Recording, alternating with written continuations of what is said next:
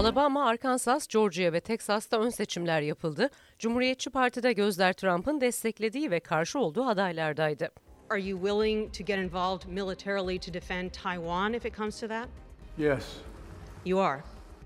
Başkan Biden Tokyo'da Quad olarak bilinen grubun üyesi ülkeler Japonya, Hindistan ve Avustralya liderleriyle bir araya geldi.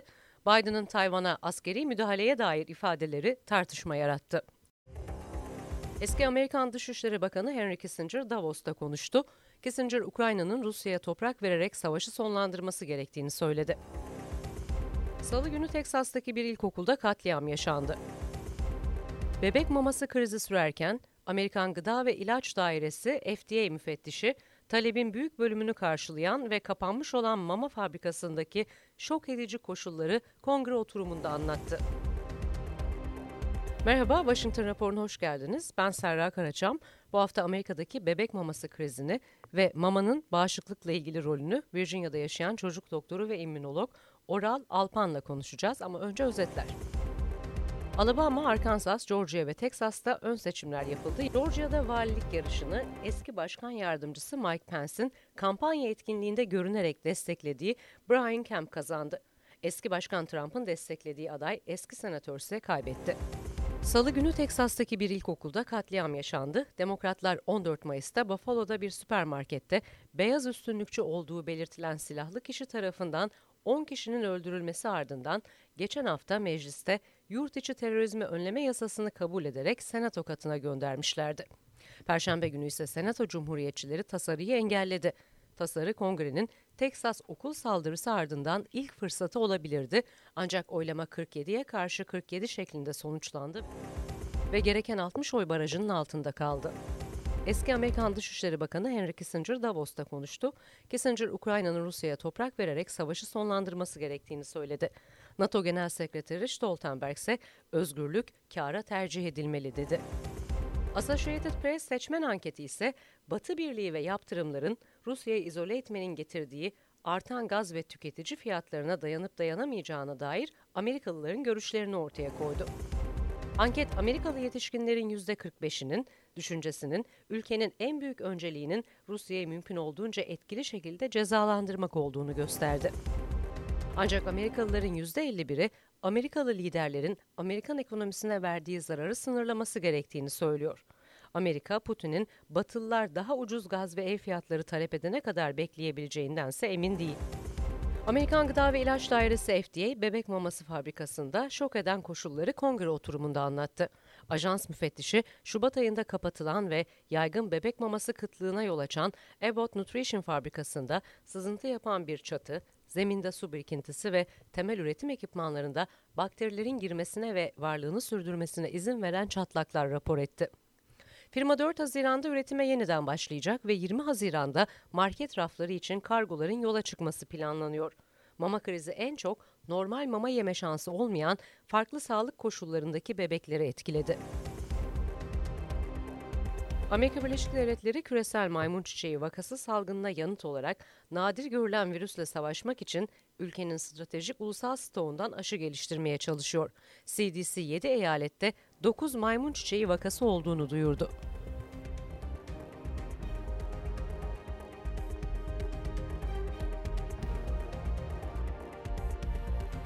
Virginia'da yaşayan çocuk doktoru ve immünolog Oral Alpan'la konuşacağız. Hoş geldiniz. Teşekkür ederim. Amerika mama kriziyle başa çıkmaya çalışıyor. Krizin temel nedeni büyük üreticilerin imalathanesinde koşulların uygun olmadığının ortaya çıkması ve bu nedenle fabrikanın kapatılması ve mamalar çocuklarda enfeksiyona yol açtı. Ne büyüklükte bir tehlike atlatıldı? Tabii ki aslında bu çok um, güncel bir konu şu anda. Um, hijyen koşullarına uyulmadan imal edilen mamalarda en önemli problem enfeksiyon olayı oluyor ki bu son aylarda yaşadığımız um, enfeksiyon olayı bir kronobakter denen bir um, bir um, bakteriden dolayı gelişmiştir. Ve maalesef enfeksiyon dışarı, dışında ki bir takım çocuklarda hastalıklara neden oldu bu enfeksiyon. Başka bir takım bu imalat yapılan şirketlerin, fabrikalarının kapatılmasından dolayı oldukça ciddi bir mama noksanlığı krizine yol açtı. Tabii bunun çok derin ramifikasyonları var. Bildiğimiz gibi bu mamalar sadece anne sütüne alternatif olarak kullanılmanın yanı sıra bir takım alerjik ve immünolojik hastalığı olan çocuklarda kullanılıyor. En büyük üreticilerden birisi Abbott firması. Özel durumu olan bebekler için hassas mamalar da üretiyor. Mama alternatifi olarak amino asit bazlı mamalar, Neocate gibi inek sütü alerjisi durumunda verilen mamalar e, ve çeşitli mamalar bilinmekte. Bunlar nasıl bir alternatif sağlıyor özel sağlık durumu olan çocuklar için? Çok çeşitli bebek mamaları var ve bunların kullanıldığı hastalıkların her birisi farklı. Dolayısıyla sadece gıda alerjisi değil bir takım immünolojik problemleri olan hastalarda da bu mamalar kullanılıyor. Dolayısıyla her ayrı mamanın kullanımının ayrı bir endikasyonu var. Bazı alternatifler var. Bütün mamalar burada ortadan kalkmış durumda bir durum yok ama oldukça bir sıkıntı geliş, gelişmiş durumda. Ve hatta alternatifi olan mamalara reaksiyonu olan çocuklar da var. Dolayısıyla alternatiflerin olması da bazen sorunu çözmüyor burada. Böyle bir özel duruma sahip olduğunu bilmeden başlanılan rutin mamalar bir çocuktaki reaksiyonu görebilmek için ne kadar süre geçmesi gerekiyor ve bebekler bu sürede nasıl bir riskle karşı karşıya kalmış oluyorlar? Evet bu da um, çok güzel bir soru sordunuz Serra Hanım. Bazı durumlarda bu mamalar alerji denilen hastalıklarda kullanılıyor. Dolayısıyla bu mamaların alternatifleri kullanıldığı zaman ya da kullanılmadığı zaman ortaya çıkan semptomlar oldukça çabuk bir sürede olabilir. Bu günler içerisinde görülebilecek bir durum. Bazı mamalar, bu amino asit maması dediğiniz durum mamalar daha çok immünolojik hastalıklarda kullanılıyor. Bunlardan bir tanesi eozinofilik özofajit denilen bir hastalık. Bununla ilgili semptomlar haftalar ya da aylar sonra da çıkabiliyor. Dolayısıyla çok böyle geniş bir spektrum içerisinde bir olan bir durumla uğraşıyoruz burada. Yani ne ölçüde yıkıcı oluyor doğru mamanın kullanılmaması, semptomlar ortaya çıkana kadar yanlış mama kullanılması ve geri dönüşü zor yıkımlar oluşturma ihtimali var mı?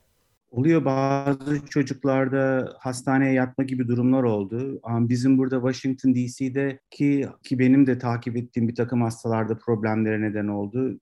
Bunun sonucu sadece gıdasal beslenme ile ilgili etkilemesinden ziyade bazı hastalıkları oldukça kötü düzeyde etkiliyor. Tabii ki kalıcı zarar burada bunu konuşmak zor.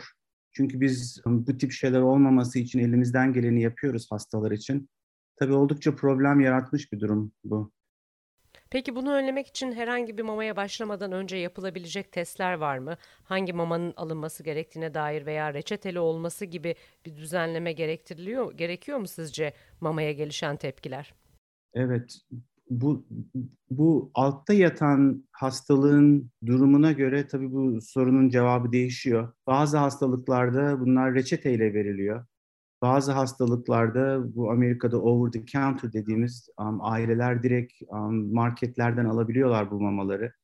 Tabii ki bazı hastalıklarda bu mamaların olmaması, kullanılamaması bu um, eksiklikten dolayı bir takım hastalıkların ilerlemesine neden oluyor. Dolayısıyla bu hastalara bir takım kan testlerinin, bir takım değişik testlerin yapılması ve hastalığın ilerlemesiyle ilgili bilgi edinmek gerekebiliyor.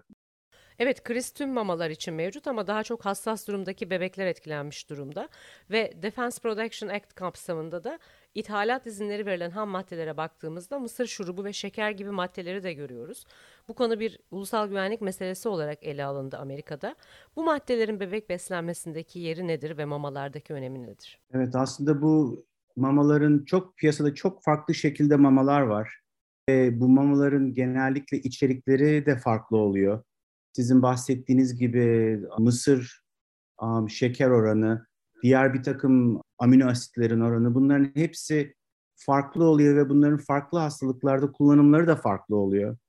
Bazen bir takım bebeklerin bir formülayı benzer bile olsa bir formülayı, bir mamayı tolere etmesi ve diğerlerini tolere edememesi gibi durumlar da var.